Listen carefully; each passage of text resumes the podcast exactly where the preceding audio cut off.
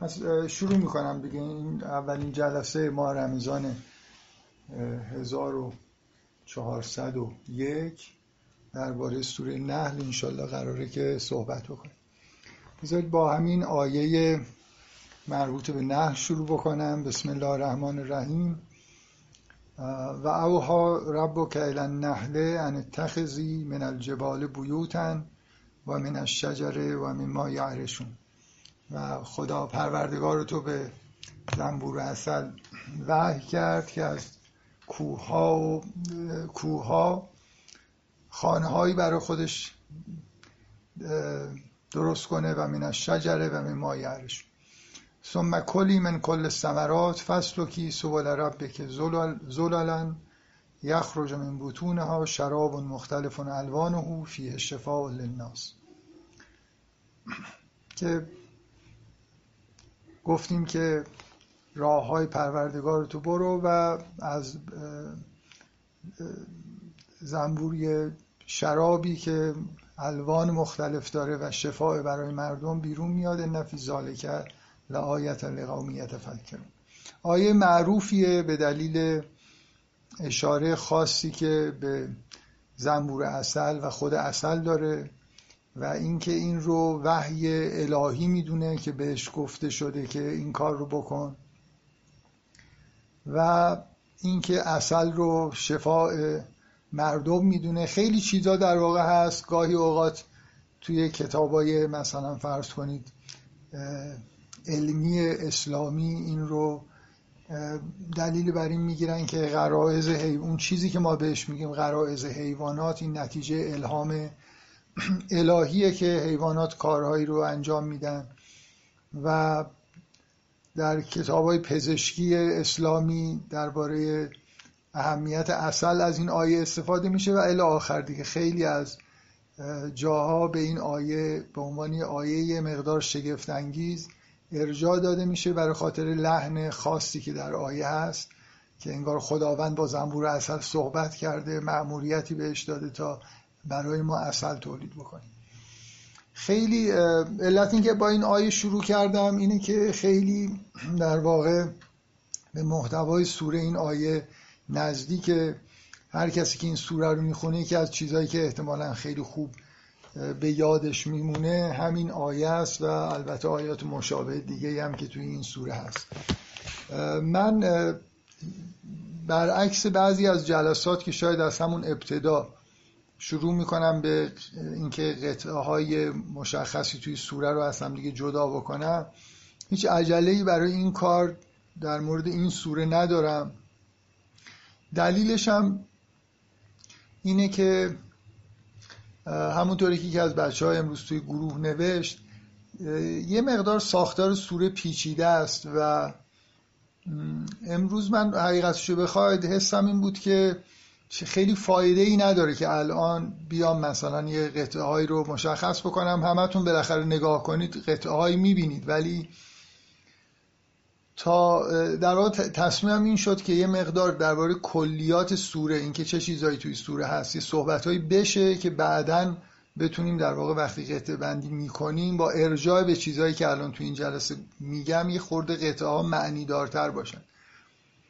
من تجربه بد خوندن متنایی که درباره سوره های قرآن هست و دارم که میان میگن آره مثلا می‌خوان بگن سوره منسجمه و کلا سوره درباره چی داره صحبت می‌کنه.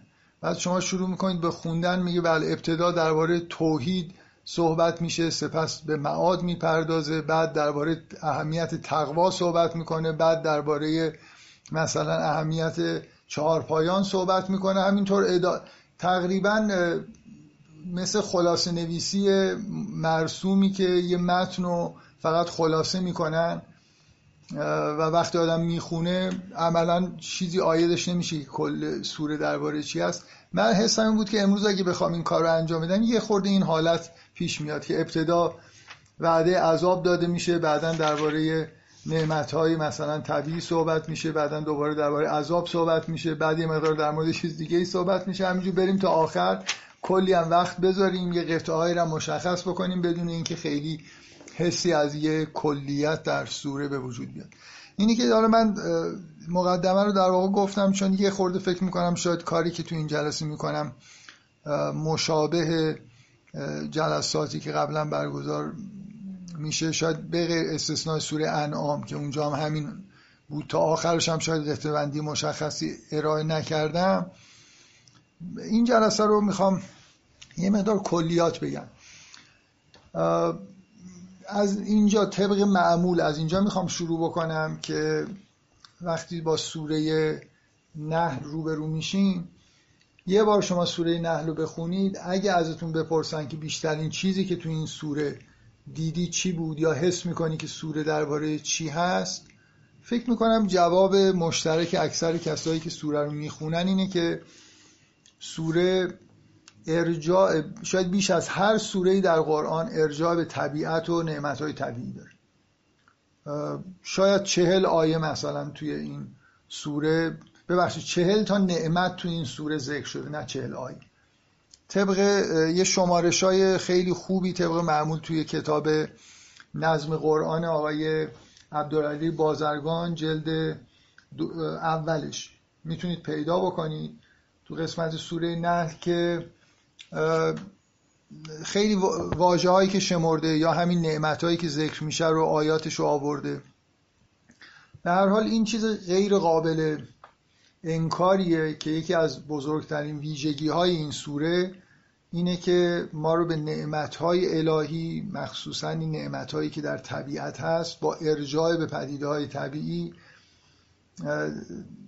یادآوری می‌کنه اینا رو برای ما و به نوعی ما رو دعوت می‌کنه که شکرگزار نعمت های خدا باشیم از همون تقریبا ابتدای سوره از جایی که شروع میشه درباره چهار پایان صحبت می‌کنه و بعدا درباره باران و کوه ها و دیگه کشتی ها و همه این چیزهایی که توی سوره های دیگه قرآن معمولا بهش ارجاع شده بود ذکری به میان میاد روز و شب و ستاره ها و اینا. بعد تو قسمت دوم یه قسمت دیگه هم باز دوباره به نعمت های طبیعی برمیگردیم. اونجا مثل همین ماجرای زنبور اصل یا شیری که از چهار پایان به دست میاریم.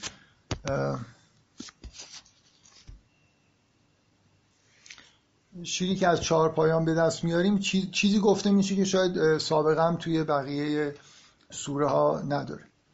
و این این که اینجا مسئله نعمت هایی که خداوند در زمین برای ما برای زندگی انسان ها قرار داده خیلی خیلی اهمیت داره با روش های دیگه به غیر از اینکه بخواید سوره رو بخونید و این محتوا رو توش ببینید با استفاده از شمارش مثلا فرض کنید واژگان هم میشه به همین نتیجه رسید. یعنی نشانه های زیادی بالاخره وجود داره که می‌تونید بفهمید که اینجا نعمت های الهی مخصوصا نعمت های طبیعی خیلی روشون تاکید هست. به عنوان مثال دوازده بار مشتقات واژه نعمت هست که شیش بارش خود واژه نعمته که این کاملا با اختلاف بسیار زیاد نسبت به بقیه سوره ها این حد یعنی از تمام سوره ها بیشتره. حتی مثلا از سوره بزرگی مثل سوره بقره و اینا و با توجه به حجم محدود سوره چگالیش خیلی بالاست. بنابراین از اینجا خب می‌تونید بفهمید که نعمت هایی که توی این سوره بهش اشاره میشه جزو مهمترین نکات سوره است. همونطوری که گفتم ایشون تو شمارشی که انجام داده نزدیک پنجاه نعمت که با حسب یه چیزایی چهل نعمت مستقل رو تو این سوره میگن که بهش اشاره شده. و آیه هایی تو این سوره هست که سراحتا درباره یعنی جدای از گفتن این که اشاره کردن به تصاویری از نعمت های طبیعی که صفت مشخص این سوره هست آیه هایی وجود داره مثل اینکه اگر نعمت های خداوند رو بشمارید این قابل شمارش نیست. یا مثلا گفتن این که نعمت ها رو بر شما تمام کردیم. یعنی آیه هایی وجود داره که سراحتا درباره اینکه به شما نعمت دادیم شکرگزار باید باشید باز تو این سوره می‌بینیم. اینا همه نشانه هاییه که این برداشت ما در مورد این سوره قطعا درسته و یکی از مهمترین محتواهایی که تو این سوره وجود داره اشاره به نعمتهای الهی.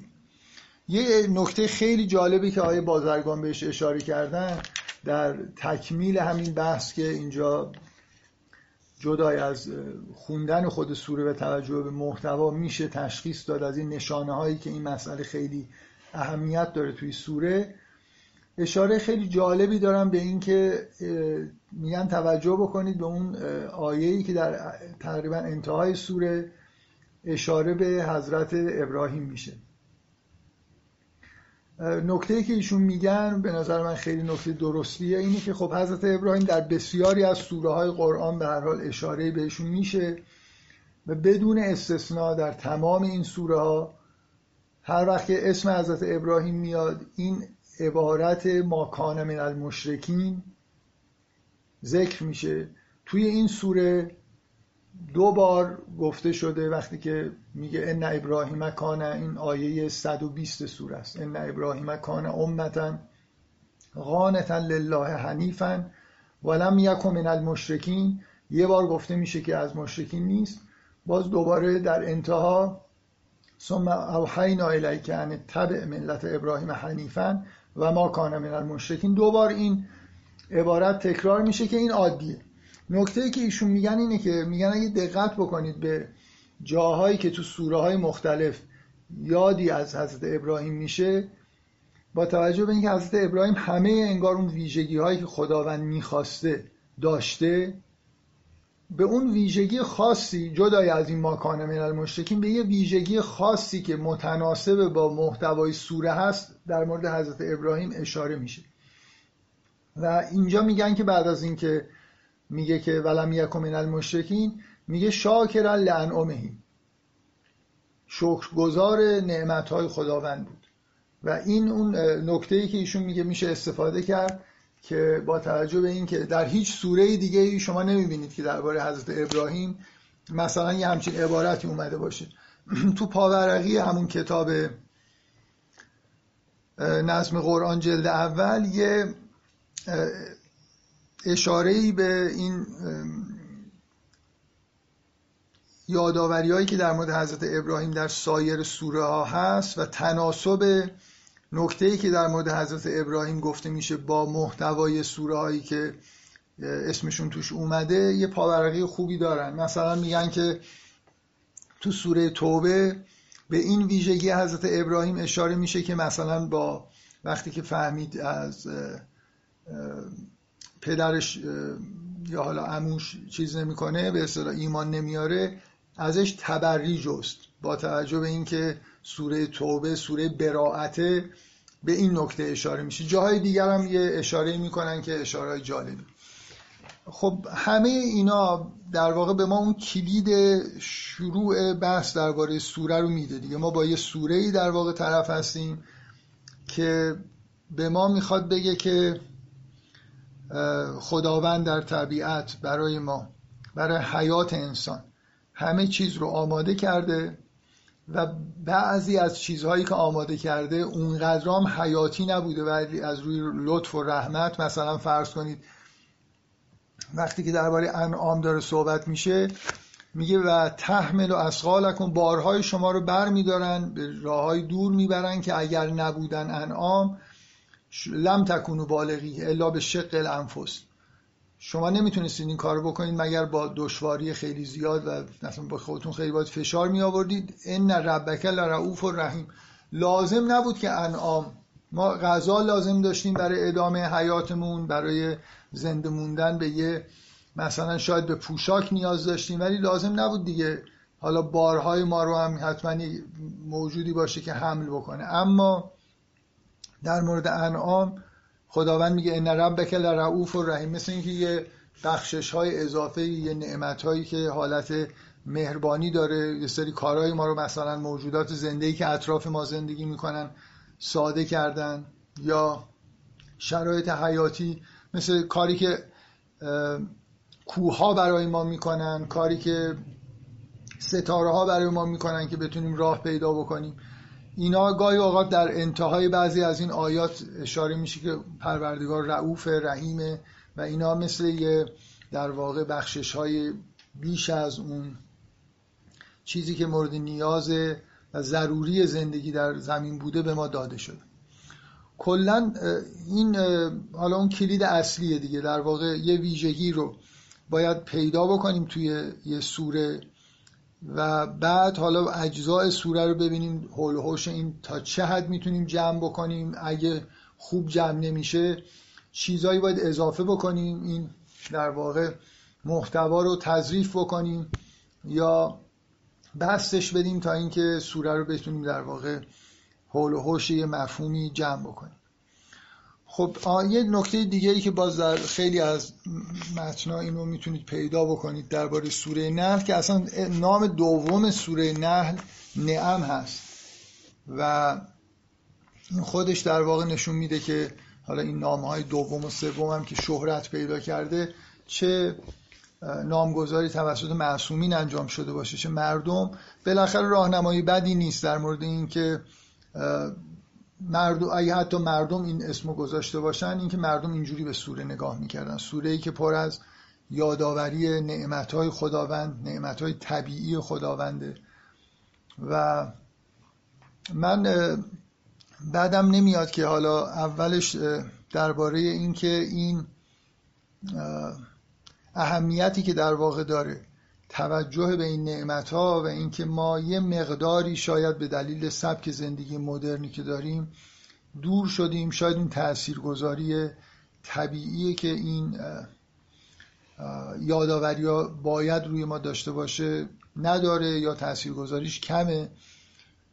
وقتی آدم مستقیما با چهار پایان سر و کار نداره وقتی که از ستاره ها برای راهیابی دیگه استفاده نمی کنیم موبایل داریم مپ داریم مثلا راحت جهتیابی می‌کنیم و خیلی چیزهای دیگه. وقتی کشاورزی نمی کنیم خودمون حالا ولی اینکه بدونیم. و در بعضی از موارد هم کشاورزی شد اون مقدار وابستگی که به بارندگی در گذشته وجود داشته وجود نداره. همه اینا اینکه ما در طبیعت زندگی نمی کنیم شاید یه مقدار ما رو از این تاثیرگذاری فوق‌العاده‌ای ای که این یادآوری ها می‌تونه داشته باشه دور می‌کنه. و نکته دوم که قطعا اونم خیلی مؤثره اینه که باز این توهمات علمی در مورد اینکه ما مثلا فرض کنید که اگه از دیدگاه علمی نگاه بکنید اینکه چهار پایان برای ما خلق شدن خب این چهار پایان تصادفی به وجود اومدن در یه فرایند تصادفی که ما هم به وجود اومدیم و از اون طرف مثلا فرض کنید یه چیزهای دیگه ای مثل بارندگی و اینا به نظر میاد که اینا یه در, واقع اینجوری بگم با یه دیدگاه تکاملی به نظر میاد که به جای اینکه ما بگیم که اینها چیزهایی هستن که خداوند برای ما تدارک دیده در واقع از دیدگاه تکاملی اینا بودن و ما طوری تکامل پیدا کردیم که fit شدیم با این طبیعت موجود. طبیعت با ما fit نشده ما با طبیعت fit شدیم.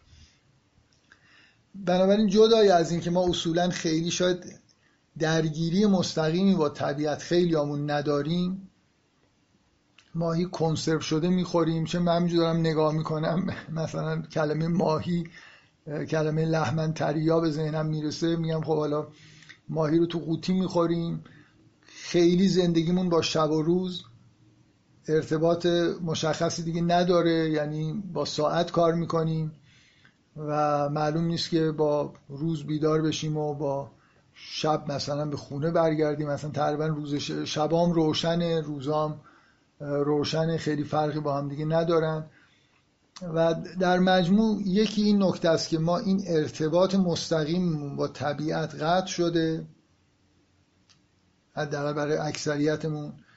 و بنابراین اون حسی که باید داشته باشی مثلا یه مثال خیلی خوب تو همین سوره اینه که میگه و لکم فیها جمال حین تریحون و حین تسرحون. اصلا یعنی چی که یه زیبایی در این چهار پایان هست وقتی که مثلا صبح میرن شب برمیگردن. شما واقعا کلاه خودتون رو قاضی بکنید. چقدر اینو با تمام وجود احساس می‌کنید که مثلا این یه جمالی اینجا وجود داره که تأثیر گذاره و اینجا ذکر شدنش. حالا ما مثلا باید اینجوری بفهمیم که ایمان داریم که لابد یه جمالی داره دیگه. مستقیم رومون ممکنه اون تأثیری که بخواد نذاره. بعد از اون ور اون اوهام علمی هم که این تناسب هایی که بین طبیعت با انسان هست و به نوعی برعکس در واقع می‌فهمن و فکر می‌کنن که توجیهی دارم می‌کنن. من واقعا یه مقدار فکر کردم که در این مورد بحث بکنم تو این جلسات یا نه. ولی تصمیم قاطعانه گرفتم که درباره نظریه تکامل و این اوهام علمی وقت خودم رو توی این ماه تلف نکنم به اندازه کافی جای دیگه حرف زدم که اصلا چقدر در واقع اینکه اینجا بدون دیزاین به همچین چیزی رسیدیم چقدر درسته غلطه و چقدر از علم برمیاد. نکته مهم اینه که برخلاف اون چیزی که بسیار بسیار مشهوره شما از نظریه داروین رو حتی اگه قبول بکنید هم مسئله دیزاین منتفی نمیشه برای خاطر اون مسئله همین جلسه آخر جدای علم از دین. آخر آخرش به این اشاره کردم که شما مسئله شرایط اولیه‌ای که در واقع منجر به این پدیده شده و اون دیزاینی که ما می‌بینیم در مورد وراست وجود داره رو نمی‌تونیم در واقع فعلا توجیح بکنیم و بنابراین کاملا راه بازه که یه نفر با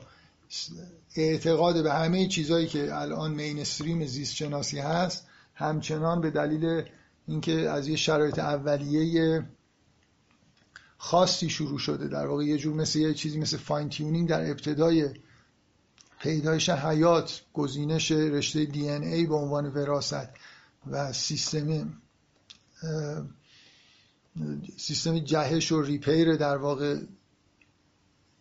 جهش repair تعمیر که نمیشه گفت. مثلا اصلاح جهش وجود داره اینا همه به وضوح می‌تونه در واقع تصادفی نباشه و یه نفر بگه که من همه این چیزهایی که میگه قبول دارم ولی در ابتدا جهتگیری به سمت یه سری موجودات زنده خاص وجود داشته بگذاریم. بالاخره یه موانعی وجود داره که ما رو یه مقدار دور می‌کنه از اینکه تحت تاثیر بعضی از این آیات قرار بگیریم که امیدوارم اینطوری نباشه ولی شاید در خیلی از موارد اون تاثیرگذاری شدیدی که قبلا داشتن و نداشته باشید من میل دارم که خورده درباره اهمیت این موضوع که درک بکنیم در واقع این نگاهی که به طبیعت و نعمتهای طبیعی در قرآن هست. اگر حسای اینجوری نداریم نسبت به طبیعت به شدت من فکر می‌کنم که یه چیزی در در واقع دیانت ما یک کمبودی به وجود میاد و خیلی مهمه که این ارتباط با طبیعت و این نگاه نوع نگاهی که تو سوره نحل مخصوصا وجود داره نسبت به طبیعت اینکه همه این چیزها به صورت نعمت هایی که حیات ما رو ممکن می‌کنن حیات ما رو ساده می‌کنن و به ما یه جوری در واقع امکان زیست راحت توی این کره زمین دارن میدن اینجوری باید نگاه بکنیم. و اگه اینجوری نباشه اگه نگاه به مسئله رزق وجود نداشته باشه و رازق بودن خداوند بالاخره یه لطمه ای به حسای دینی ما می‌خوره که به نظر من خیلی اساسی در واقع ما اگه توی یه چهار دیواری زندان مانندم باشیم و تمام مدتم کنسرو مصرف بکنیم همیشه باید این رو در ذهنمون داشته باشیم که اینا از کجا اومدن چجوری خلق شدن و هر چقدر که واسطه خورده باشه بین ما و طبیعت اگه کم کم به دنیایی برسیم که درخت توش کمیاب بشه یا همه مواد غذایی رو تو آزمایشگاه هم بسازن قرآن باید به ما کمک بکنه که اون ارتباط واقعی با در واقع طبیعتی که همه چیز درش خلق شده و متناسب با وجود انسان هست رو به نوعی حفظ بکنه. حالا اینکه در آینده انسان چقدر همین انسانی که الان هست باقی بمونه دستکاری بکنن انسان رو بالاخره امکان اینکه یه تغییراتی در موجودیت انسان به وجود بیاد هست ولی این سوره همچنان سر جای خودش هست. انسانی بود و طبیعتی بود که این هماهنگی ها بینش وجود داشت.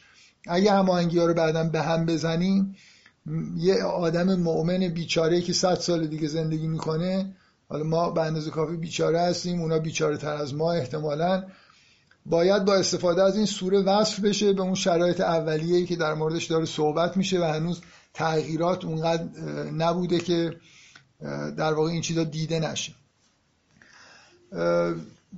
به حال ویژگی این سوره این اشاره هاست و من حالا دو تا مانع گفتم که وجود داره از یکی اون دیدگاه علمی ظاهرا علمی که به ما به نوعی تلقین می‌کنه که یه جوری در واقع توجیهی وجود داره برای این تناسب ها و نکته دوم در مورد نکته اولی که در واقع گفتم در مورد اینکه ما دور شدیم از طبیعت حالا یه بعدم نمیاد یه چند دقیقه صحبت بکنم که چرا این خیلی مهمه. در واقع اون چیزی که خیلی خیلی مهمه برای یه آدم دیندار اینه که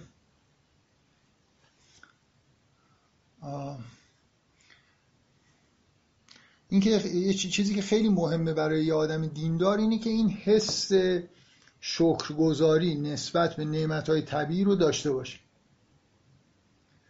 و در واقع اون استفاده ای که از سوره نحل می‌کنه باید این باشه که یه همچین چیزی رو در واقع درک بکنه دیگه. چرا مهمه؟ برای خاطر اینکه این در واقع نتیجه و تقویت کننده حس حیات در انسان اون چیزی که یعنی من مثلا فرض کنید هر وقت که دارم غذا می‌خورم. بنابراین حیات خودم رو به نوعی دارم تمدید می‌کنم. توجه بکنم به اینکه این غذا رو خداوند در اختیار من گذاشته منو خلق کرده حیات به من داده و وسایل استمرار و حتی آسایش منو در حیات به من ارزانی کرده این اون حس ضروری هست که آدم دیندار باید داشته باشه.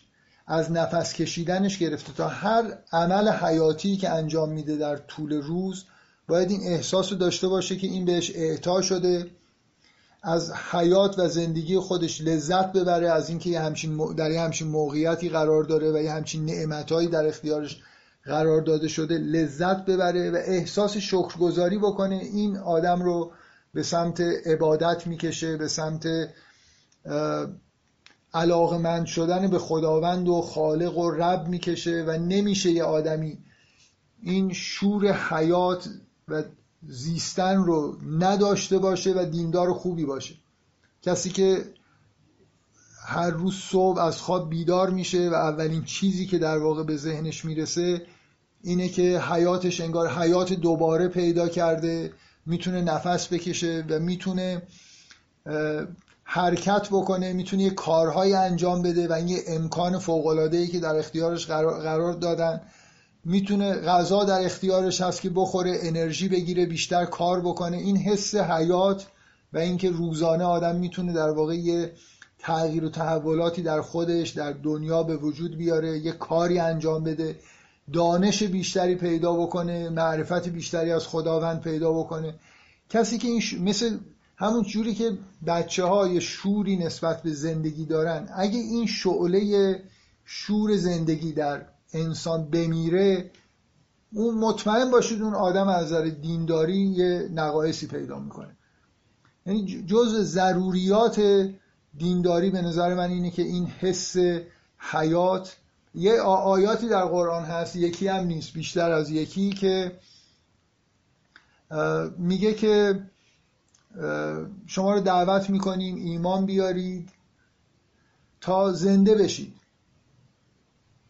واقعا آدم مؤمنه که انگار زنده است. این حس و شور زندگی کسی که من به جای کلمه مؤمن اگه اجازه بدید از عارف استفاده بکنم. یه عارفی که روزانه کشف و شهود داره. یه عین یه کودکی که هر روز داره یه چیزایی یاد می‌گیره و یه زندگی پرشوری داره یه عارفی که هر روز معرفت هایی پیدا می‌کنه به نوعی در واقع با از زندگی خودش داره به خوبی استفاده می‌کنه شور زندگی رو احساس می‌کنه و یکی از مهمترین چیزهایی که این شور زندگی رو تقویت می‌کنه به وجود میاره توجه به نعمت هاست اینکه سر غذا خوردن من متوجه باشم به اینکه دارم به من غذا دادن غذا می‌خورم انرژیمو از این دارم می‌گیرم با همین غذایی که در اختیار من قرار داده شده کار می‌کنم می‌تونم عبادت بکنم علم به دست بیارم می‌تونم برای دیگران کار کنم چیزی از خودم در واقع چیزی بسازم یه اثری از خودم باقی بذارم یه اثری در جهان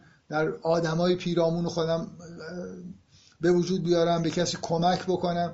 اینکه نفس می‌کشم غذا هر کار حیاتی که انجام میدم متوجه این باشم متوجه طبیعت باشم اون چیزی که منشأ غذاست طبیعت یه چیزی که در این سوره تاکید میشه روش اینکه هیچ کس به غیر از خداوند چیزی خلق نکرده. ما نهایتش حالا این ماهی رو برداریم بذاریم نمی‌دونم تغییر ژنتیکی بدیم بعد کنسروش بکنیم. هر کاری بکنیم ما چیزی به وجود نیاوردیم. ما یه تغییر شکلی در چیزهایی که به وجود آورده شده بود چیزایی که وجود داشتن در مخلوقات خداوند میشه دخل و تصرف کرد میشه تغییر شکلشون داد ولی اون چیزی که من می‌خورم و نهایتا خداوند خلق کرده. اون چیزی که در طبیعت در طبیعت چیزی خلق نمیشه توسط انسان ها ما دخالت می‌کنیم تغییر شکل میدیم ولی هرچی هست همونیه که خداوند خلق کرده نظامیه که خداوند به وجود آورده. ما تحت اون نظامی که قرار داده شده تا اونجایی که همون نظامی که در طبیعت هست اجازه میده می‌تونیم یه تغییر شکلایی بدیم.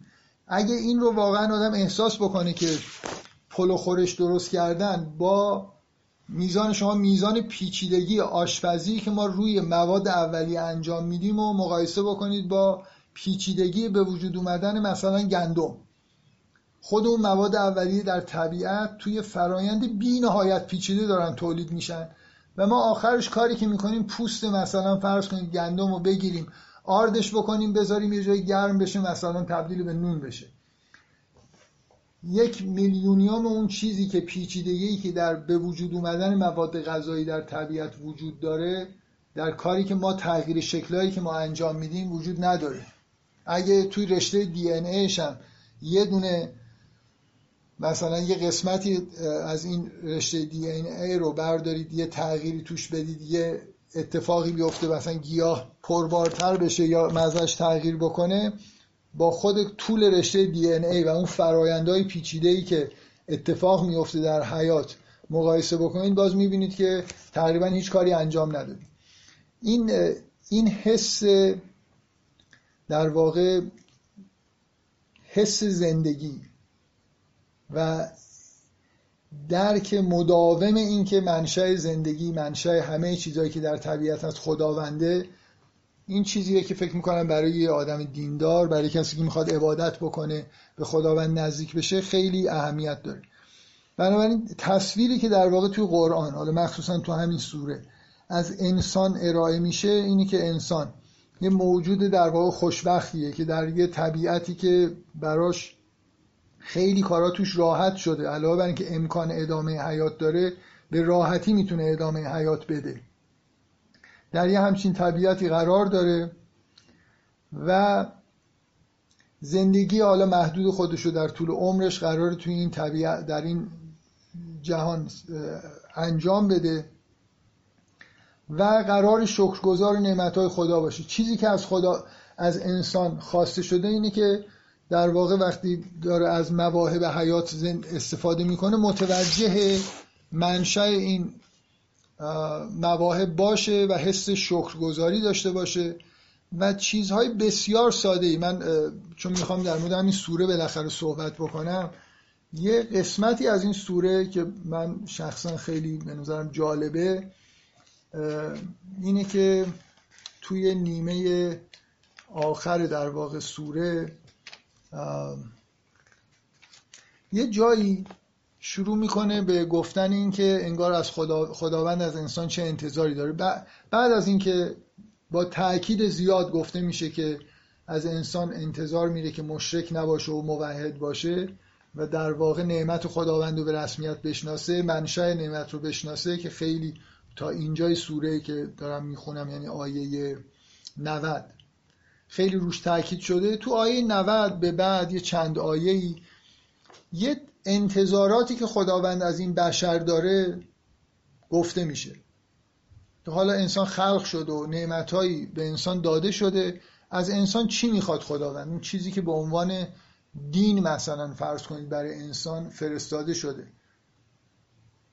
از انسان خداوند انتظاراتی داره. انتظارات خداوند از این انسان نعمت داده شده ای که یه حیات راحتی رو داره در زمین طی می‌کنه به غیر از حالا اون شکرگزاری اینه که ان الله یأمر بالعدل والاحسان خداوند به عدل و احسان شما رو امر می‌کنه. و ایتاء ذل قربا و اینکه به خیشان خودتون دهش داشته باشید به توجه داشته باشید. و ینها عن الفحشاء و المنکر و البغی. همینجور ادامه پیدا می‌کنید. چیزای بسیار ساده. عدل بکنید احسان بکنید به خیشان خودتون مثلا محبت بکنید به عهد خودتون وفادار باشید قسم رو مثلا ازش استفاده نکنید برای اینکه کار خلاف بکنید. کارهای بسیار ساده. می‌خوام بگم اگه ما یکی از بزرگترین مشکلاتی که در دینداری ما وجود داره تعلیمات دینی نادرستیه که از اول کودکی توی محیطای دینی که بزرگ شدیم هر جای دنیا که باشیم بهمون داده شده. به جای اینکه تعلیمات دینی حالا شما همین تعلیمات دینی خود ایران رو نگاه کنید چه قبل از انقلاب چه در همین دوره‌ای که مثلا جمهوری اسلامی هست در حالی که در قرآن شما می‌بینید که تعلیمات دینی واقعی و درست.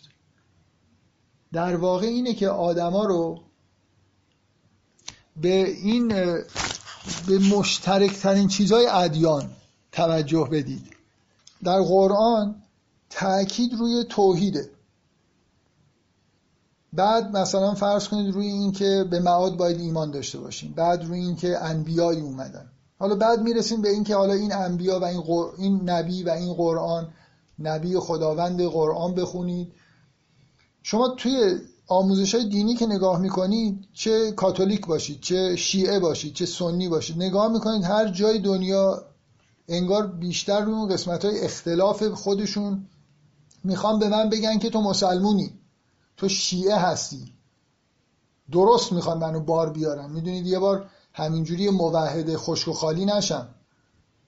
تعلیمات دینی میره سراغ اون درصدهای خیلی پایینی که یه بین ادیان وجود داره و تمرکز و توجه روی اونا قرار می‌گیره. در حالی که تعلیمات دینی درست که ما ازش واقعا بهرهمند نبودیم و نیستیم فکر می‌کنم الان هم به بچه ها همینطور. یعنی شما اولین چیزی که می‌خوام به بچه ها یاد بدن اسم دوازده تا امامه. اسم خدا رو هم البته یاد میدم ولی تاکید بیشتر انگار روی اینه که ما شیعه دوازده امامی هستیم. و حتما هم باید یه چیزای در مورد تاریخ مثلا اسلام و اینا رو هم همونطوری که مطابق با سنت شیعه سنی هست اینا رو بپذیریم. اینا, اینا انگار اصل دین هستن. اون چیزی که واقعا در قرآن شما می‌بینید همین مثل همین این چیزی که الان تو این سوره هست. تأکید روی توحید شکرگزاری دروغ نگید کار خوب بکنید کارهای زیبا بکنید به خیشان خودتون. جایی شما پیدا نمی کنید که مثلا فرض بکنید حالا روی اختلافات یه تأکیدی شده باشه. می‌خوام بگم اون نکته اصلی که می‌خوام بگم اینه فقه نمی‌بینید اصلا. کات اصلی توصیه های اخلاقی هن. دین, دین اومده. فقه فقط یه جایی یه فقه وجود داره یه حکم فقهی که میگه که بخورید یه مقدار جلوتر دو صفحه جلوتر آیه آیه 114 و 115 میگه فکلوا مما رزقکم الله حلالا طیبا واشکروا نعمت الله ان کنتم ایاه تعبدون انما حرم علیکم المیتة و الدم و لحم الخنزیر و ما اهل لغیر الله به. کل چیزی که گفته میشه اینه که مردار و خون و گوشت خوک نخورید و اون چی که برای غیر خدا ذبح شده همینم هم اگه میگه فمنستور و غیر باغن ولا آدن همینم هم در حد مثلا اینکه زنده بمونید و بدون اینکه حالت تعدی داشته باشید فین الله غفور و رحیم. اینم قابل بخششه. یعنی حالا چیزی که به الان مثلا فرض کنید تعلیمات دینی که تو ایران متداوله خیلی زود متدین شدن میشه رعایت کردن بعضی از احکام. هجاب رو رعایت بکنید مثلا فرض کنید عباداتتون رو به جا بیارید یه کار کاملا به همون دلیلی که مشترکات انگار اهمیتشون کم میشه و موارد اختلافی زیاد میشه شما نگاه می‌کنید این چیزهای اخلاقی اصلی در حاشیه است. الان من واقعا این چیزی که من بارها در مورد کشور خودمون روز به روزم به نظر میاد اوضاع داره بدتر میشه که حالا مثلا چیزای واقعا مسخره در حد خود هجاب که هیچی نمی‌دونم زنا برن ورزشگاه نرم ورزشگاه ناموس نمی‌دونم حفظ بشه نشه که اصلا اینا مفاهیم دینی به معنای واقعی کلمش نیست. این حجم دروغی که گفته میشه این همه دزدی که میشه این چیزهایی که اساس این همه قولهایی که داده میشه و به عهدها وفا که یک نفر نمیاد عذرخواهی بکنه یه نفر نمیاد کسی رو برای خاطر اینکه دروغ گفته مجرم بشناسه برکنار بکنه. این فقط مسائل سیاسی نیست. تو کل جامعه اصلا این نظام برخواسته از همین مردم تو خود مردم هم نگاه بکنید انگار دروغ گفتن. این چیزهای اساسی اون جنبه اخلاقی رعایت نکردن عدل انصاف احسان نکردن اینا کاملا یه چیزاییه که انگار جنبه اخلاقی و یه جوری مستحبات داره و اون چیزایی که واجبه همون چیزایی که در رساله مثلا توضیح المسائل گفته شده که این کارو بکنید یا نکنید. این سوره بنابراین یه فضایی که داره اینه که ما زنده هستیم در طبیعت داریم زندگی می‌کنیم از این نعمت ها استفاده می‌کنیم باید شکرگزار باشیم. و این یه صفحه ای که آیه مثلا همون صد و 120 به بعد ببخشید 100 آیه 90 به بعد گفته میشه یه چند خطی هم درباره اینکه چه چیزهای اخلاقی باید رعایت بشه توصیه به ما میشه. حالا بذار بریم دنبال همین که الان چقدر از این سوره توجیه میشه با این حرفایی که در حال حاضر من گفتم. خب قطعا شاید یه چهارم این سوره ذکر نعمت هاست. قطعا خیلی ویژگی خاص این سوره است. اینا هیچ شکی درش نیست. ولی چه چیزهای دیگه باید نگاه بکنیم؟ یعنی من وقتی احساس به این احساس باید برسم که فضای سوره رو خوب به دست آوردم محتوای سوره رو که هر جای سوره رو نگاه می‌کنم یه چیزی در همین مورد ببینم. مثلا حیات طیبه انسانی و شکرگزاری در مقابل نعمت حیات و چیزهایی که حیات ما رو در واقع داره کمک می‌کنه. خب اون چیزی که همیشه من روش تاکید می‌کنم اسم سوره اسم سوره خیلی با این می‌خوره برای خاطر اینکه من اول در واقع جلسم آیه رو خوندم که اسم سوره از اونجا اومده و جز همین آیاتیه که اشاره به نعمت های طبیعی می‌کنن اما یه چیزی دیگه که همیشه من بهش توجه میدم شروع و پایان سوره است. الان این حرفایی که من زدم و یه نفر تو ذهنش باشه این شروع و پایان سوره ای که الان جلوی ما هست و بخونه احساس می‌کنه که هیچ ربطی داره؟ مستقیما با این چیزی که من گفتم. سوره اینجوری شروع میشه که عطا امر الله فلا تستعجل امر, امر خداوند آمد شتاب نکنید. سبحانه و تعالی اما یشرک پاکیزه برتر است از اون چه خداوند از اون چه که شرک میبرزید بعد میگه ینزل الملائکت به روح من امر ببینید اگه از اون آیه های متداول بعضی از سوره ها مثلا تلک آیات و کتاب الحکیم و اینها بود مسئله نبود. اینجا یه آیه خیلی خاصیه به یه چیزی داره اشاره می‌کنه. بیشتر به نظر می‌رسه که تهدید به عذابه. اتا امر الله فلا تستعجلو جای دیگه قرآنم نگاه بکنید. وقتی حرف از آمدن امر الهی هست همین معنی بیشتر در واقع فهمیده میشه که انگار خداوند داره تهدید می‌کنه. چون بعضیا به این دلیل که آیه بعدی میگه ینزل الملائکت به روح من امره دوباره واژه امر تکرار میشه ممکنه فکر کنن که خب ینزل الملائکت به روح من امره یعنی خداوند به امر خداوند ملائکه روح میان وحی با خودشون میارن برکت با خودشون میارن. یا از پیامبر خواسته میشه که مردم رو انذار بکنه. بنابراین اون عطا امرالله می‌تونه همین باشه. عطا امرالله فلا تستعجلو یعنی امر خداوند آمد و ملائکه میان و وحی شروع شد و این حرفا زیاد حالت تهدیدآمیز ممکنه به نظر بیاد نداره. اما تو همین سوره آیه 33 میگه هل ینظرون الا ان تأتیهم الملائکت او یأتی امر ربک کذالک فعل الذین من قبلهم و ما ظلمهم الله. اینجا کاملا مشخصه که میگه هل ینظرون الا ان تأتیهم الملائکت او یأتی امر. دوباره تکرار داره میشه دیگه. عطا امر الله. اینجا میگه یأتی امر ربک.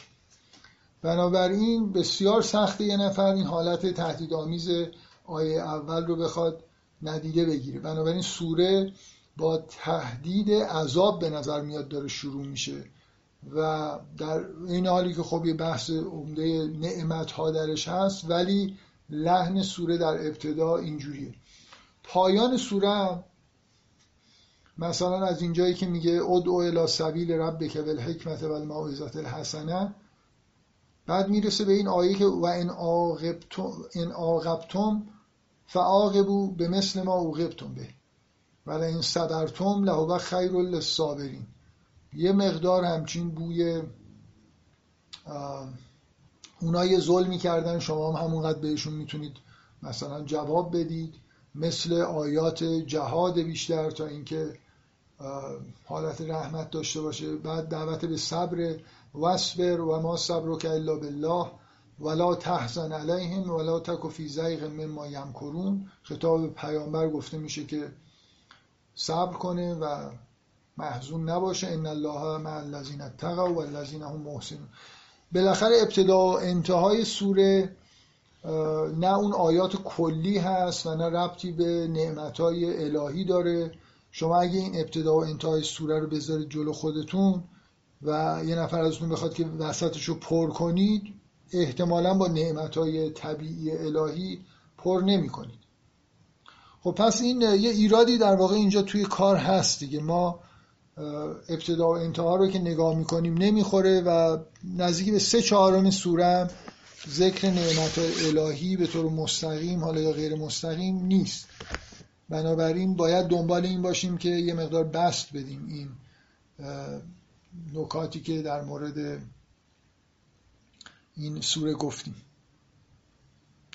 خب باید نگاه کنیم ببینیم در بقیه اون حالا من دو سوم سه چهارم باقی مونده سوره در مورد چه موضوعاتی صحبت شده بعد سعی بکنیم که حالا اینا رو با هم دیگه در واقع همونجوری که من بارها در مورد سوره های دیگه هم این کارو کردم شما یه تم مهم رو تشخیص می‌دید کافی نیست یه تم دیگه اضافه می‌کنید بعد سعی می‌کنید این دوتا تم رو با همدیگه به نوعی تلفیق کنید ارتباطشون رو با همدیگه درک بکنید. اینکه من یه تم شماره یک داشته باشم یه تم شماره دو باز ببینم نمیشه یه تم شماره سه بیارم بذارم وسطش یه چلتیکه درست بکنم برای اینکه فیت بشه همه آیات توش جا بگیرن.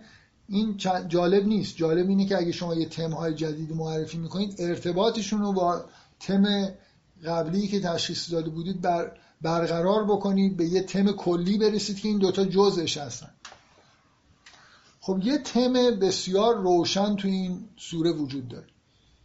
اونم دقیقا اون چیزیه که من خودم شخصا خیلی بهش علاقمندم و بارهام در موردش صحبت کردم. اونم این حالت به اصطلاح دوگانی که بین عالم تکوین و عالم تشریع وجود داره.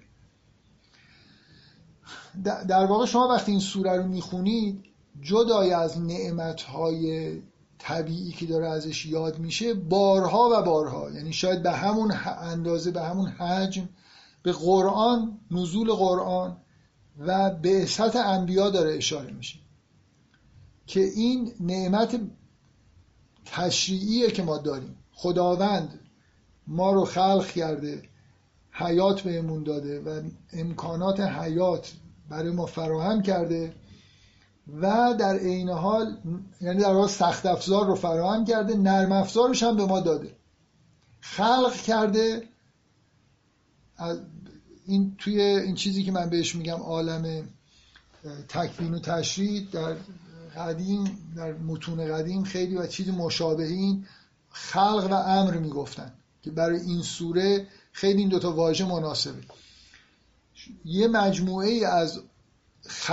چیزهایی رو خداوند خلق کرده اینا سخت افزارن به شما باران داده زنبور اصل داده می‌خورید زندگی می‌کنید.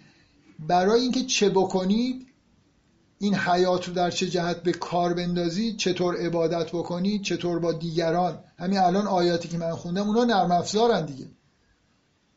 امر هم کرده یعنی خداوند توسط در درون ما توی قسمت رام اون قسمت حافظه غیر قابل که در دسترس نیست نرم افزار کار گذاشته پیامبران از بیرون اومدن اون نرم افزار رو مجددا در قالب کتاب و گفتار به نوعی به ما منتقل کردن.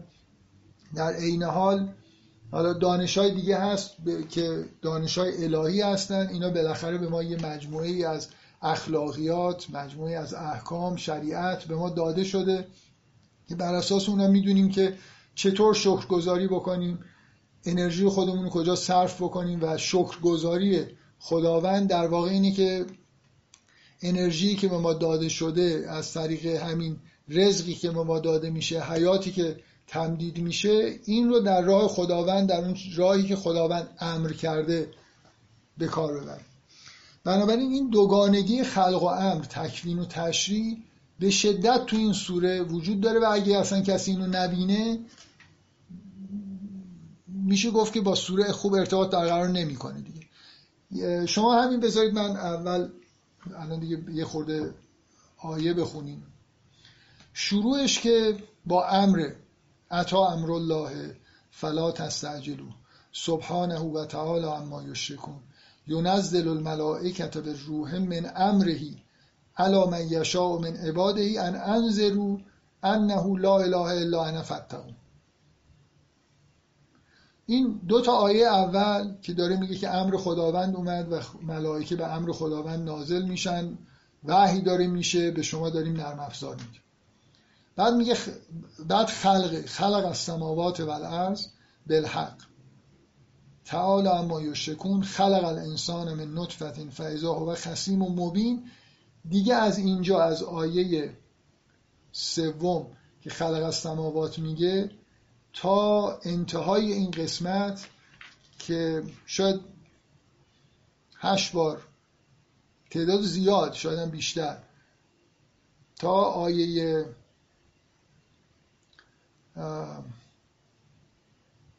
تا آیه بیستم ظرف 18 آیه فکر می‌کنم هشت بار واژه خلق میاد مخصوصا این آخرش چگالیش خیلی بالا میره.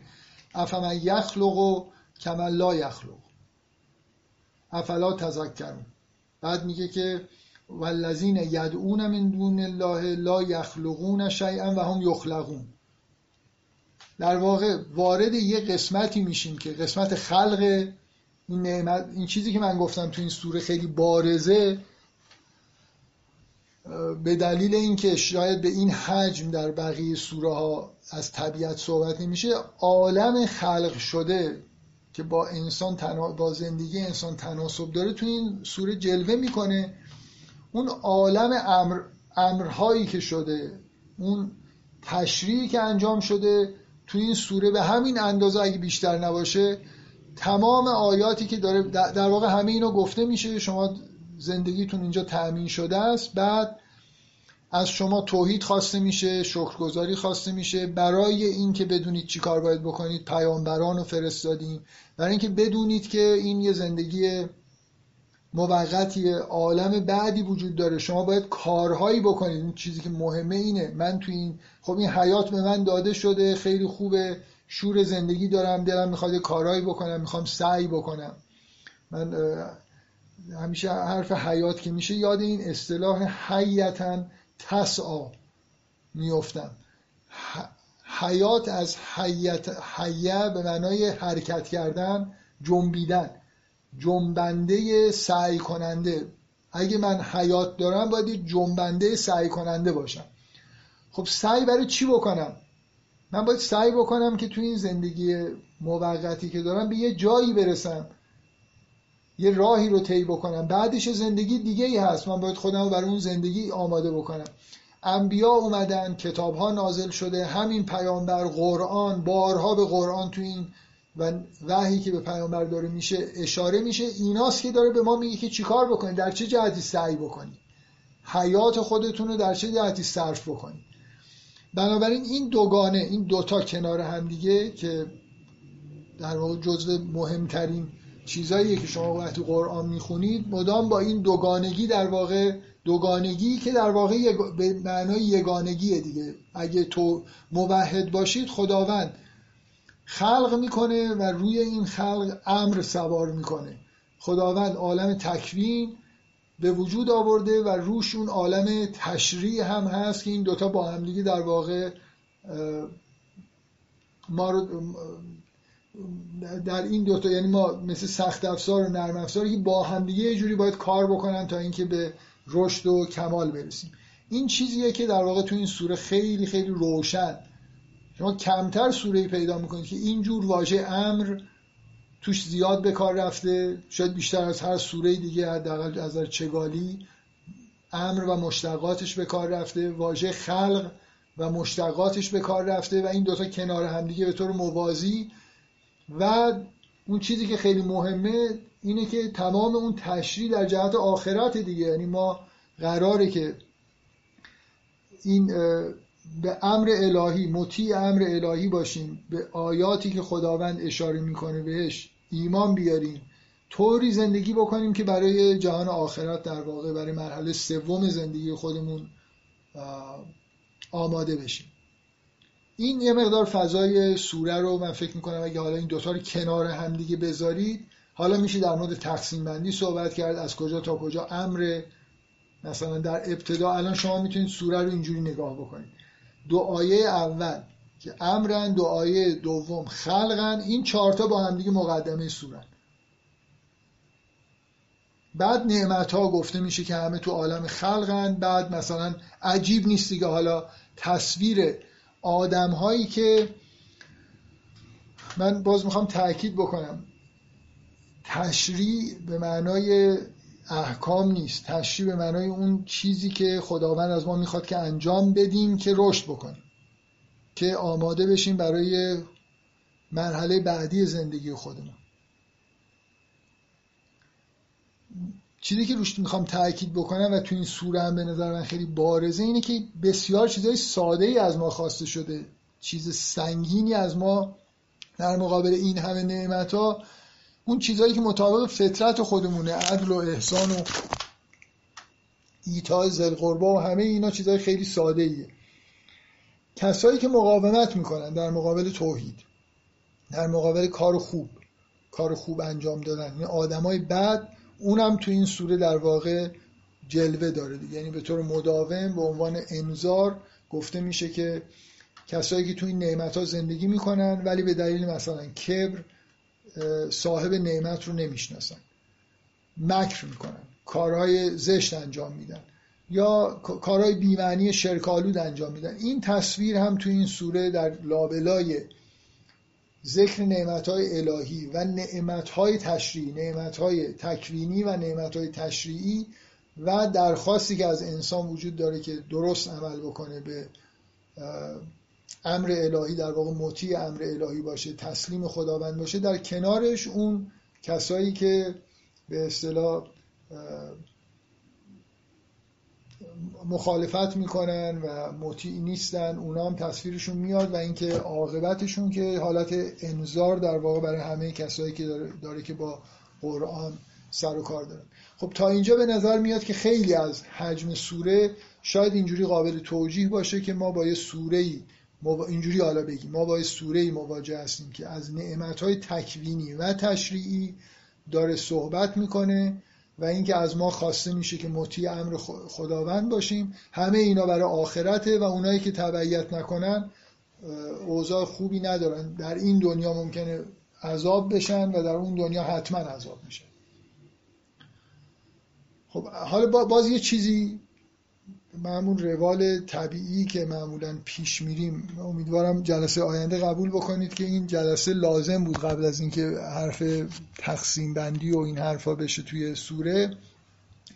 من به یه موضوعی که نه یه بار دو بار توی سوره بهش اشاره میشه و به نظر میاد که اصلا توی این مایه ها نیست. می‌خوام یعنی کاری که می‌خوایم بکنیم همیشه همینه دیگه. حالا یه تئوری داریم خیلی دیگه بهتر داره سوره رو. شاید 80 90 درصد سوره با این حرفایی که من زدم یه کاسه میشن با هم دیگه مثلا یه سوره میشه درباره نعمت ها به طور کلی چه تکوینی و تشریعی و درخواست از انسان برای تبعیت و خب حالا اینا خیلی همه چیزای حرفای کلیه دیگه.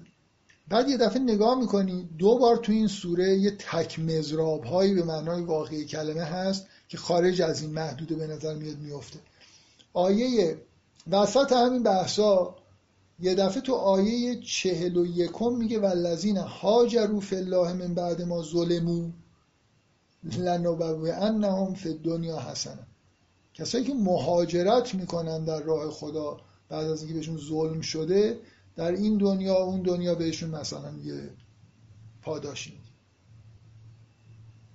خیلی با فضای سوره به نظر میاد هماهنگ نیست باز دوباره تکرارم میشه. اگه یه دونه آیه بود می‌شد گفت که خب حالا یه تک مزرابی و حالا یه جوری ازش عبور بکنیم.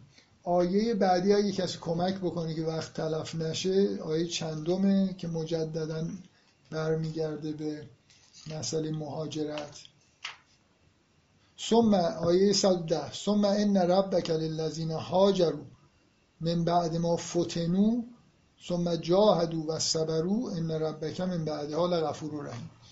خب این دیگه ببینید مهاجرت کردن به نظر میاد که اشاره به وضعیت مسلمونا در همون زمانی. یعنی یه چیز یه حرف معاصری به نظر میاد داره گفته میشه. من حالا در بحث شد وقتی که وارد سوره شدیم وارد جزئیات شدیم می‌کنم ولی حالا فعلا اینو از من قبول بکنید که به نظر میاد ممکنه یه عده متاسفانه یه همچین آیه رو ممکنه به این معنا بگیرن که سوره مدنیه که حالا هوای سوره هم چیزی رو نمیرسونه و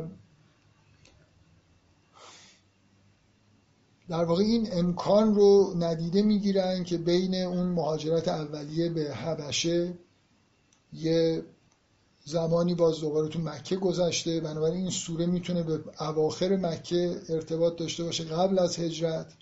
حتی می‌تونه به قبل از مهاجرت به حبشه ارتباط داشته باشه. حالت پیشگویانه داشته باشه که قراری همچین اتفاقی بیفته. بنابراین زمین سازی داره میشه. مثل همون زمین سازی که در بقره برای جنگ انجام شده. بدون اینکه هنوز جنگی درگیر شده باشه میشه به مسلمونا در واقع داره این آمادگی رو میده که بعد از اینکه بهتون ظلم شد و دچار فتنه شدید و اینا می‌تونید مهاجرت بکنید و تشویق به مهاجرت در, در واقع این آیه وجود داره که پاداش این دنیایی و پاداش اون دنیایی می‌گیره. پس یه اشاره به وضعیت علاوه بر خطابای مستقیمی که به پیامبر میشه خطاب به پیامبر چیزایی گفته میشه درباره مشرکینی که اطرافش هستن و چیزایی که میگن مثل مثلا فرض کنید تهمتی که در مورد قرآن مطرح می‌کنن میگن که میگه لسان الذین یلحدون به اعجمی و لسان العربی المبین. این چیزایی که اونا در واقع در مورد قرآن گفتن رو جواب میده. این برای یه تمیه که خوبه بهش توجه بکنیم. چرا؟ برای خاطر اینکه وقتی به پایان سوره می‌رسیم این یه مقدار به نظر می‌رسه که پررنگ میشه و حالا من می‌خوام بگم که با ابتدای سوره هم به نوعی ارتباط داره بنابراین باید بهش توجه کنیم. سومین تمیه که فکر می‌کنم لازمه که بهش توجه بکنیم. به این آیه 112 توجه بکنید و ضرب الله مثلا قریتا کانت آمنتا مطمئنه یعطی ها رزق ها رغدا من کل مکان فکفرت به انعم الله فازاق الله لباس الجوع و الخوف به ما کانو این جوع و الخوف آدم رو یاد به ایلاف قریش و قریش میندازه که میگه که از جوع و خوف اینا رو امنیت بهشون دادیم. تمثیلی در اینجا گفته میشه که آره یه قریه ای که وضعش خوب بود و اینا کف ورزیدن و ازاق الله لباس الجوع و الخوف به ما کانو و مجازات شدن به این دلیل. از اینجا تا پایان سوره یه مقدار فضا با اون فضایی که داخل تا الان در موردش صحبت کردیم تفاوت داره. یه چیزهایی میاد که حالا بعدا با در مورد جزئیاتش صحبت بکنیم. و هرچی که جلوتر میرید خطاب به پیامبر توصیه می‌کنه مثلا توصیه به صبر می‌کنه درباره همین مشرکینی که الان اینجا هستن. و مخصوصا من می‌خوام توجهتون بدم به همین آیه 126 دو تا آیه مونده به آخر که میگه و این عاقبتم فعاقبو به مثل ما اوقبتم به کم کم کم کم کار به درگیری داره می‌کشه. یعنی این, این یه چیزیه تو این سوره که به نظرم خیلی مهمه که فضای تاریخی مثل یه دورانیه که حرف از مهاجرت کار داره به درگیری می‌کشه و از الان مثل اون آیاتی که تو سوره بقره بعدا هست که میگه که اگر بهتون تعدی کردن می‌تونید همونقدر بهشون تعدی بکنید ولی مثلا بیشتر نکنید. اینجا میگه فین و این عاقبتم فعاقبوا مثل ما عوقبتم به ولی این صبرتم لهو خیر للصابرین حالا پایان دوران مکی ابتدای دوره مدنی بالاخره این دوره نزدیک به دورانی که کم کم درگیری داره به وجود میاد مهاجرت شده یا می‌خواد بشه. و اگه اینو بپذیریم پایان سوره رو اینجوری نگاه کنید و یه مقدار حرفایی که من قبلا زدم و یادتون باشه که در قرآن یه تم کاملا پررنگیه که حرف وقتی از این زده میشه که قوم های دیگه ای بودن که عذاب براشون نازل شد در مورد قوم پیامبرم به طور مداوم همین حرف زده میشه که بترسید از اینکه عذاب نازل بشه و عذاب نازل میشه براتون. اگه اینجوری ادامه بدید اون چیزی که مهمه در مورد پیامبر اسلام و اتفاقایی که در صدر اسلام افتاده اینه که عذابی که بر مشرکین زمان پیامبر نازل شد اینو درک بکنیم که همون جنگایی که اینا به طور معجزه آسا درش شکست خوردن یعنی از آسمان سنگ نبارید.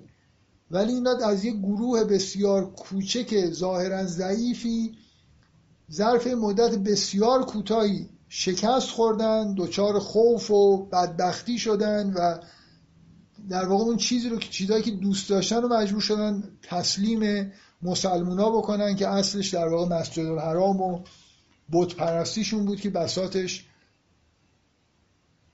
بساتش جمع شد. اینجوری که نگاه بکنید به نظر میاد که آیه اول سوره هم همینو داره میگه.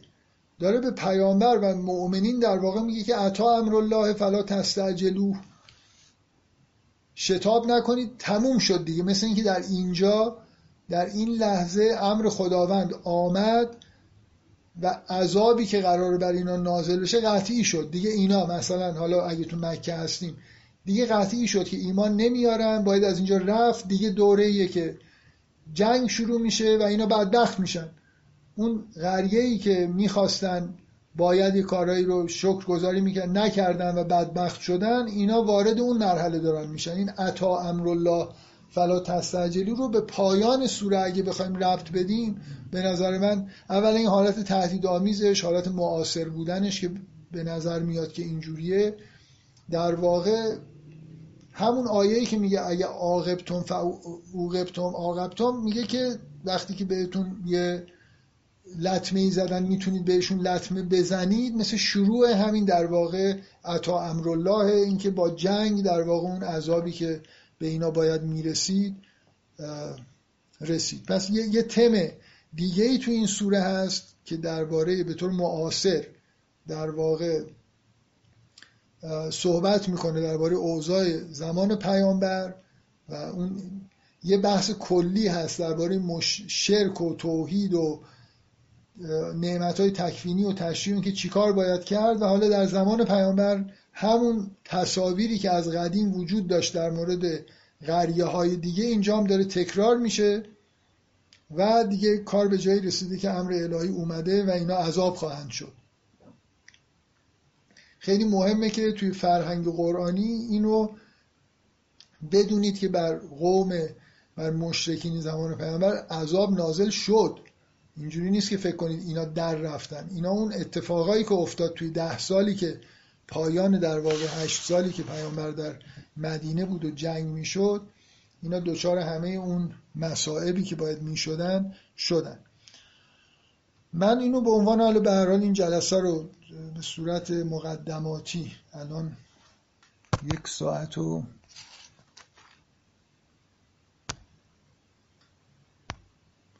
یک ساعت و رب تقریبا صحبت کردم. مقدماتی رو در واقع فراهم کردم که بتونیم تو جلسه آینده از ابتدای سوره یه مقدار این قطعه ها رو مشخص بکنیم. حالا کاری که مونده شما فرض کنید این تما رو فهمیدید.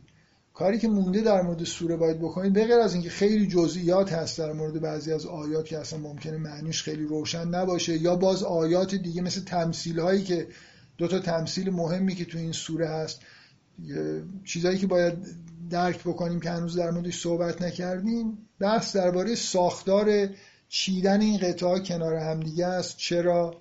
من یه الان یه آیه یادم افتاد که خیلی کلیدی بود و بهش اشاره نکردم الان اشاره می‌کنم. اینکه اینا پشت هم که میان چرا مثلا فرض کنید دو یا سه بار آیات تکوینی میاد؟ چرا همشون کنار هم دیگه نیومدن؟ یعنی بالاخره سوره افت و خیزا ساختار خاصی از نظر بیان این مطالب و چینش اینا کنار همدیگه داره که به نظر میاد که جا داره در موردش بحث بکنیم. اون آیه ای که یادم رفت در موردش صحبت بکنم جایی که می‌خواستم بگم که این دوگانگی تکوین و تشریح خیلی مهمه و توی سوره خیلی بارزه که امر و خلق در کنار هم دیگه در واقع میان. این آیه 64 بود که بعد از اینکه در مورد ارسال انبیا و اینکه پیامبر رو خداوند فرستاد و اینا صحبت میشه میگه و ما انزلنا علیکل کتابه این ببینید این بعد از از آیه مثلا حداقل برگردید یه صفحه قبل. میگه و ما ارسلنا من قبل که الا رجالا نوحی الی که در مورد رسالت و عکس العمل مشرکین در مقابل رسالت و اینا صحبت می‌کنه تو قسمت مربوط به امر هست بعد میگه و ما انزلنا علیک الکتاب الا لتبین لهم الذی اختلفوا فیه و هدى و رحمتا لقوم یؤمنون.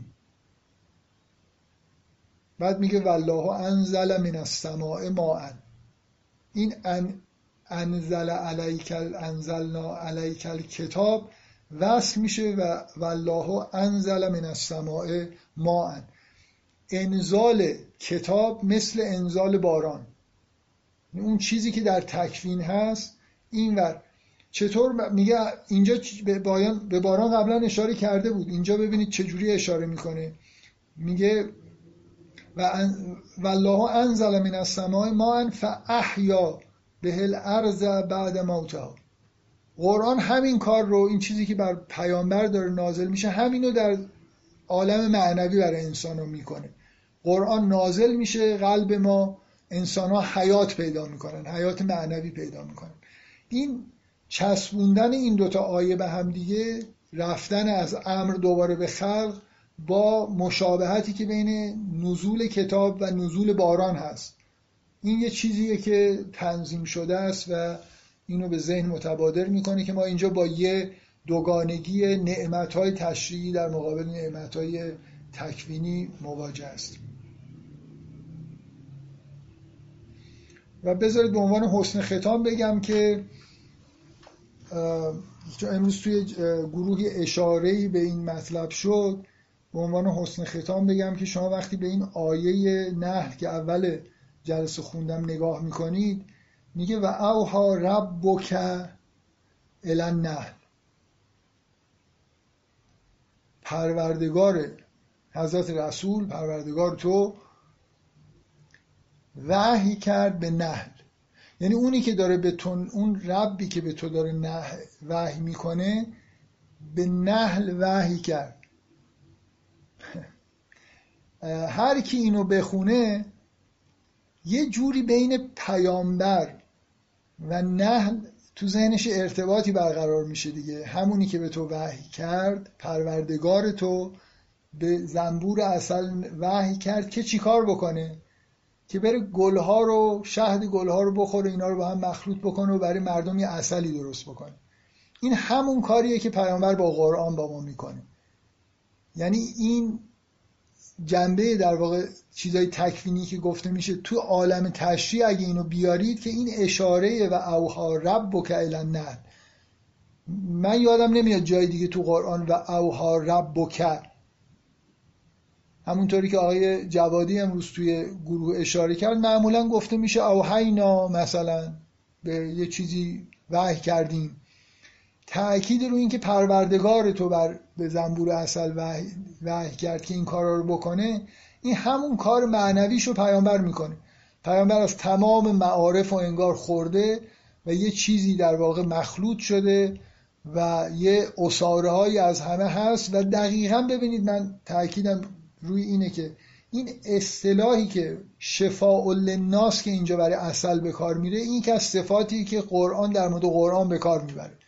قرآن شفاء برای مردمه شفاء لماف صدوره.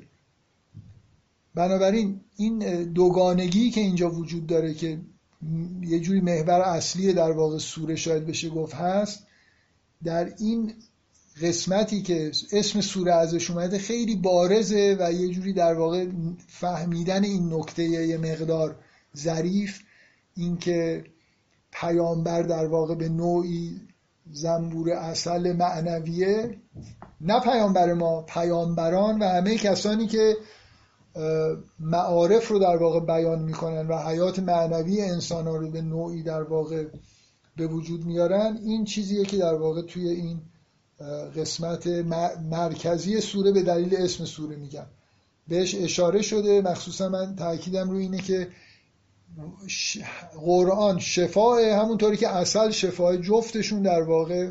بنابراین زنبور اصل یه شعنی اینجا پیدا می‌کنه تو این سوره دیگه برای خاطر اینکه انگار نقطه مقابل همون کاری که پیامبران در نعمتهای تشریعی می‌کنن با اون در زمینه نعمتهای تکوینی می‌کنه. انگار غذاها رو همه رو با هم قاطی می‌کنه و یه چیز خیلی فوق ای که شفا بخش به وجود میاد. این جلسه من امروز که داشتم یه یادداشتایی تهیه می‌کردم به ذهنم رسید شبیه جلسه های تک جلساتیه که در مورد سوره ها صحبت می‌کردم و نه جلسه هایی که وقت زیاد داشتم. علتش هم واقعا اینه که حالا جل... شاید جلسه آینده بتونم توجیه کامل بکنم دیگه. همون که گفتم یعنی اگه هیچی نمی‌گفتم که این مفاهیم چی و اینا تقسیم بندیه چیز جالبی از آب در نمی اومد. به نظر می اومد که همینطوری بگیم این تیکه از اینجا تا اینجا از اینجا تا اینجا. به نظر موضوع متفرق می‌شد مجبور شدم که یه خورده در واقع درباره محتوای سوره صحبت بکنم. بعدا جزئیاتش رو خب ما معمولا پایان جلسه جا برای یکی دو تا سوال و اینا هم داشتیم. اگه کسی سوال داره می‌تونه بپرسه. خانم مدیر هستید شما؟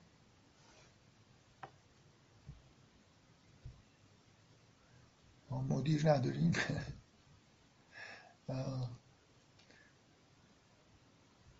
خب بدون مدیریت ایشون هستن آقای خانم. میکروفونتون هم که باز. آه من الان صداتون رو ببخشید. وصل کردم قطع کرده بودم چون صدا می اومد از توی جلسه گاهی اینجا ضبط نشد بفرم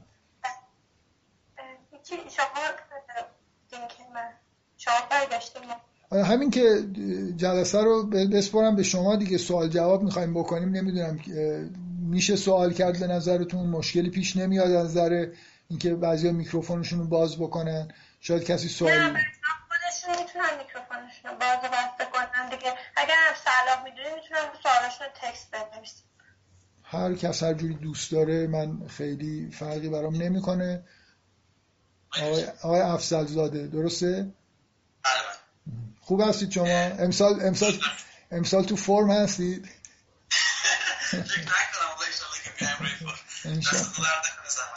من یه سوال خواهش من احساس شخصی رو از یکی از آیاتی که این روزا میخوندم رو بگم. این آیه که میگه که و تحمل و اسفالکم الا بلدن لم تکون بالغی الا بشق الانفس.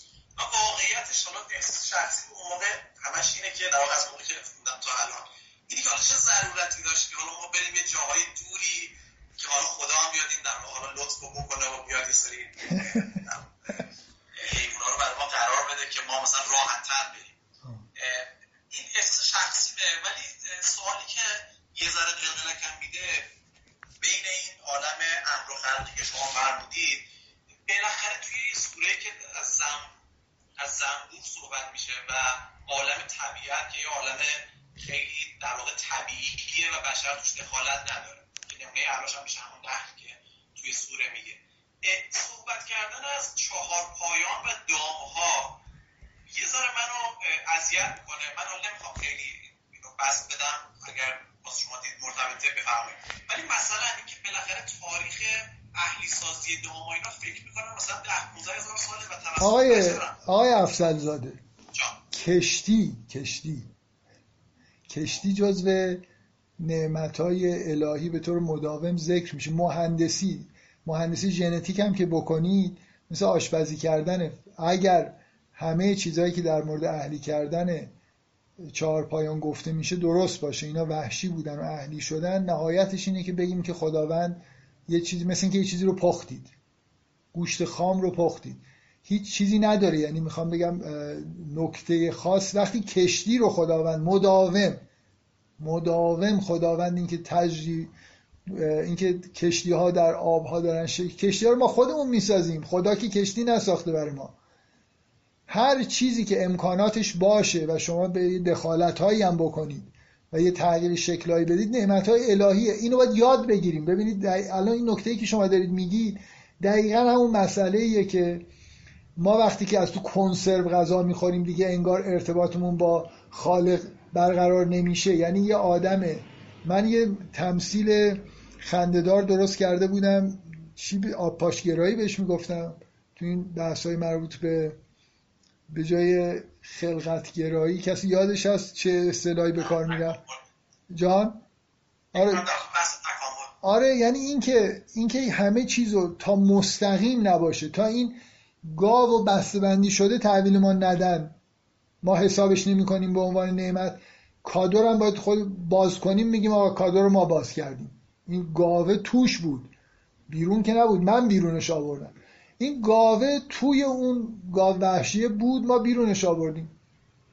یعنی نهایتش اگه همه این تئوریایی که میگن که اصلا اصولا این حیوانات اهلی اهلی سازی شدن درست باشم آخرش اینه که یه قدم آخر رو ما برداشتیم. ما اینا رو خلق نکردیم آقای افضل. فرق بین خلق فرق بین درست کردن گندم و نانوایی رو باید بفهمیم که نون بربری رو خداوند به عنوان نعمت می‌تونه ازش یاد بکنه همونطوری که از گاو و گوسفند به فرض اینکه اون تئوری درست باشه یاد می‌کنه. قلقلت جمعی سوال می‌کنم تشکر می‌کنم.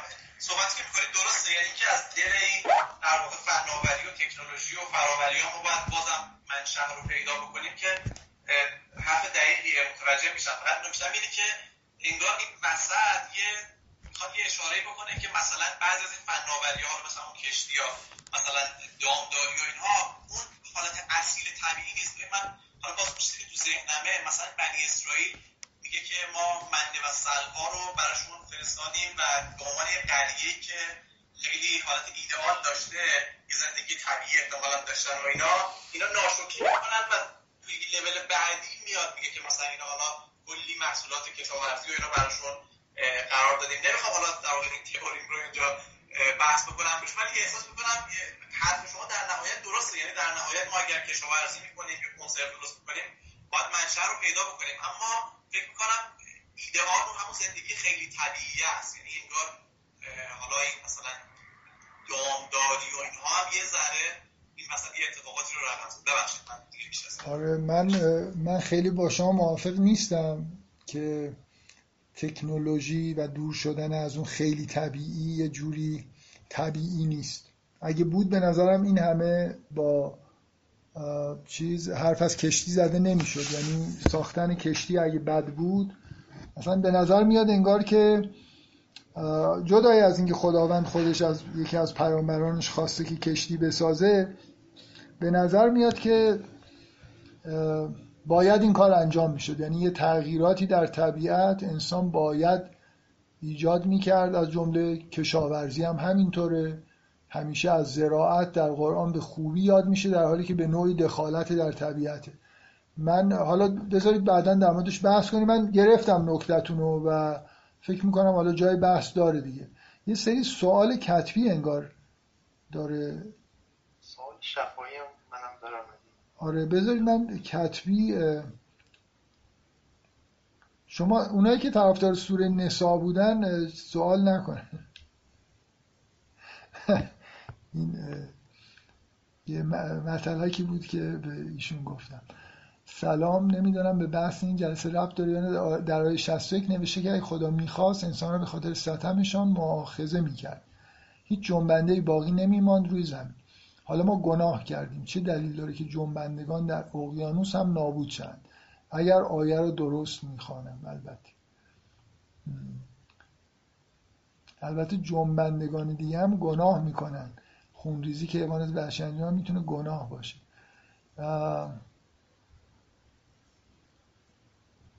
آره من صلاح نمی‌دونم الان جواب بدم ولی تو ذهنم میمونه که وقتی به اینجا رسیدیم حتما در موردش صحبت بکنیم. یه خورده قبول کنید دور از بحث جلسه هست دیگه. سعی کنید در مورد مثلا من الان انتظار دارم که این نفر سوال کنه که فلان آیه چجوری توی این ستاتم میگنجه.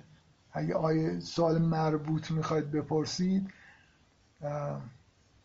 آه من اول جلسه نبودم. فکر کنم یک تمی هم در سوره در مورد سبیل و سبل و راه ها هست که فکر کنم خب اشاره ای که در قرآن هست که خداوند هدایت می‌کنه به سبیل و این حرفا همون مسئله نعمت های تشریعی دیگه نیست؟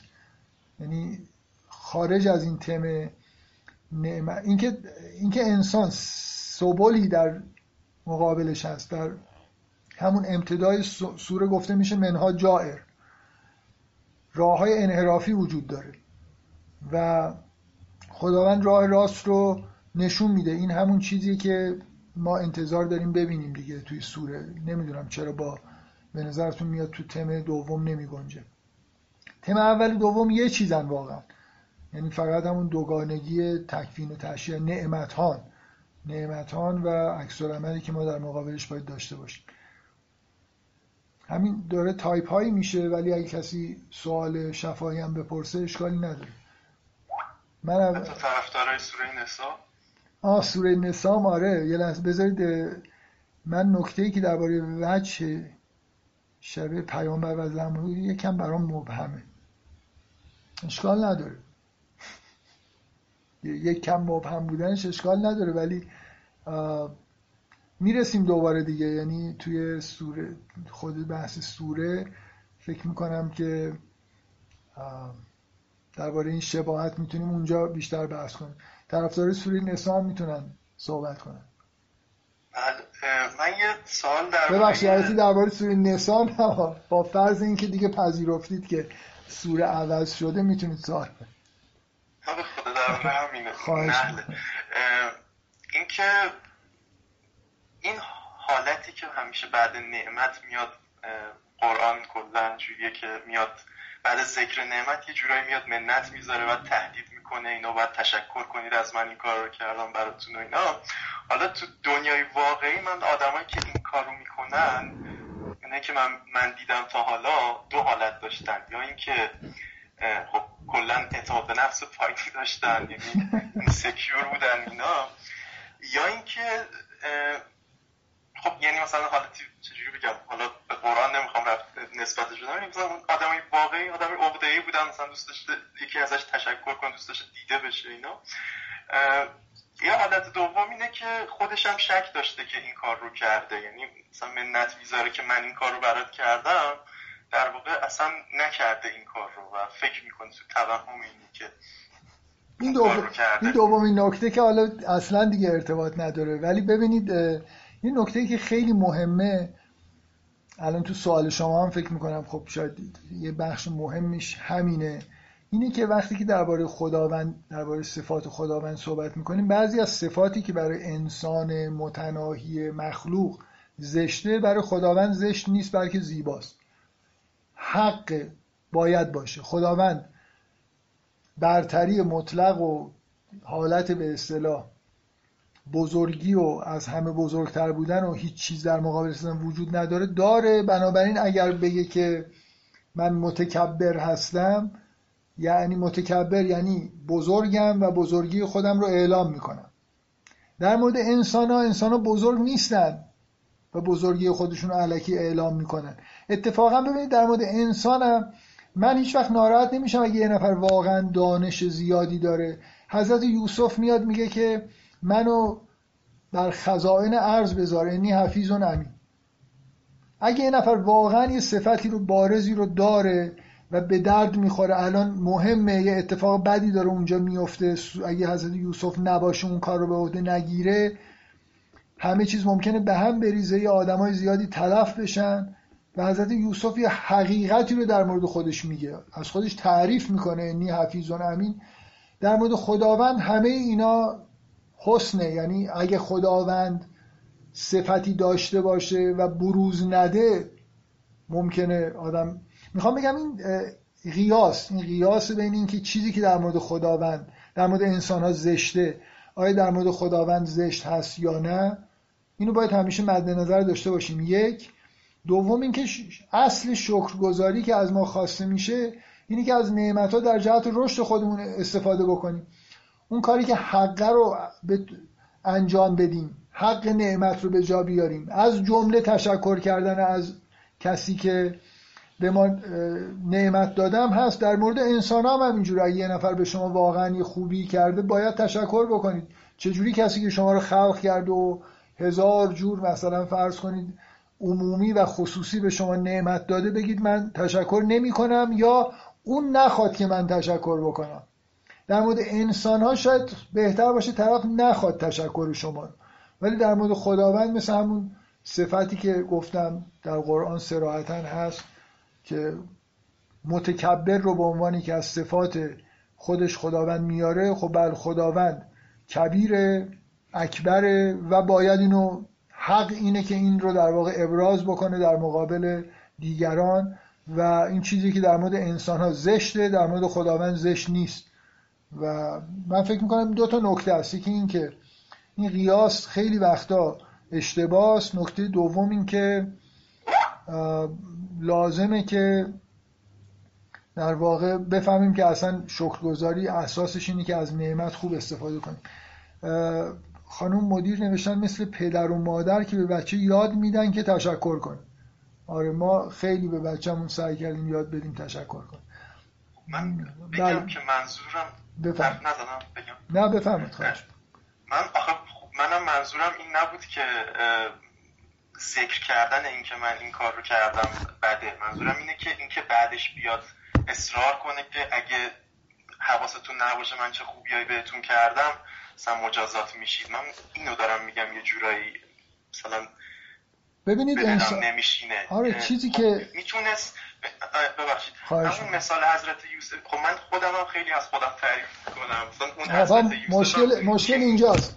مشکل اینجاست که مشکل شما با شما با خداوند در رقابت هستید. می‌خواید از خودتون تعریف کنید. خدا از خودش تعریف می‌کنه. بعد اینجا مشکل پیش شوخی کردم من هم دقیقا اون مثال حضرت یوسف حضرت یوسف میگه میگه من این مهارت ها رو دارم به نفعتونه بیایید از من استفاده کنید. این هم مثلا اینجا با یه لحنی بگی که شکر گذاری کنید برای خودتون خوبه. نه اینکه آره، نه اصلا نکنید حالتون رو می‌گیرم. نه همینه. یعنی اصولا اینکه شکر لئن شکرتم لعزیدن نکم یعنی کلا شما شکر بکنید که رشد بکنید دیگه. شما شکر نکنید رشد نمی‌کنید.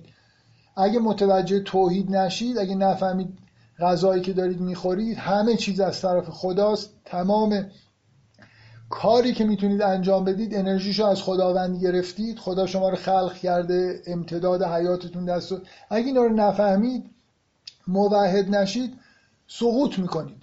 رشد نمی‌کنید. خب همه بحثا اینجوریه. من قبول دارم که گاهی اوقات لحن آیه ممکنه یه طوری باشه که مثلا تهدید توش غلبه داشته باشه و اینا که من قبلا یه جایی در موردش بحث کردم. به حال من فکر کنم سوالتون رو متوجه شدم. حالا شاید در طول جلسات بشه بیشتر در موردش بحث کرد دیگه. باز یکی از آقایون دارن تایپ می‌کنن. لحن آیه ها تکبر رو توی ما از بین می‌بره. آره همینطوری هم هست واقعا. یعنی حالا بذارید یه این بحثی که ایشون باز کرد و فکر کنم به طور طبیعی اصلا یکی دو تا آیه هست که یه اشاره به موضوعاتی می‌کنه که به این مربوطه می‌خواد اگه اجازه بدید تموم کنیم جلسه رو. من فکر کنم جلسه بعد یک شنبه بذاریم انشالله. حالا من بین شنبه یک شنبه مرددم ولی فکر می‌کنم یک شنبه خوبه. اون وریا که تعطیلن این ورم که فرقی نمی‌کنه. در مورد ساعتش و حضوری بودن اینا هم تو گروه بحث کنید و من منتظرم که تو گروه هم سوالای خوب بشه دیگه. حالا کسایی که الان حاضر نیستن بعدا گوش میدن امیدوارم که تا قبل از حالا فعلا فرض رو بذاریم بر یک شنبه مگر اینکه خلافش ثابت بشه. ساعتش هم همین هشت و نیم فعلا فیکس باشه.